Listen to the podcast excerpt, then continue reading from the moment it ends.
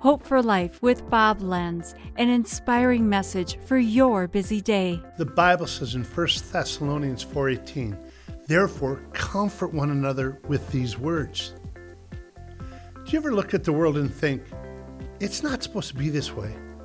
We're not in the garden anymore. We're outside of Eden. We're not home.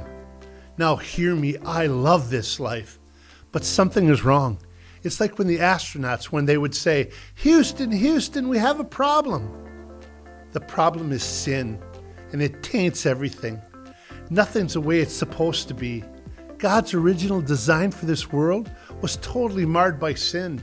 There are no perfect relationships, no perfect families, no perfect job, and yet we look to others and their lives seem perfect, at least on social media.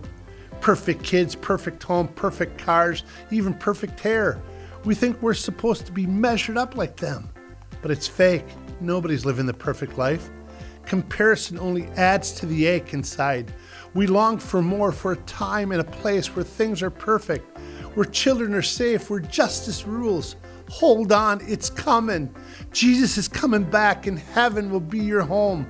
Comfort one another with these words. This has been Hope for Life with Bob Lenz. Discover more at lifepromotions.org.